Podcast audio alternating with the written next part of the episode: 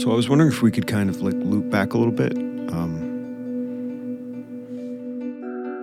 if you could take me through what happened on that morning. Um, actually, didn't start. I mean, you mean when after she died? Yeah. Yeah. Um, her.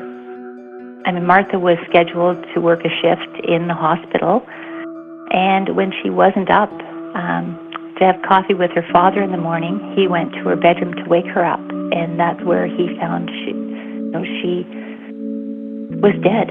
She had um, tried to get out of bed and fallen on the floor, and she hadn't made it to the door to call for help. That's how how sudden an adverse reaction can be.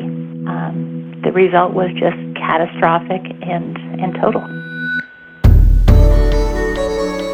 Canadian Patient Safety Institute presents Patient,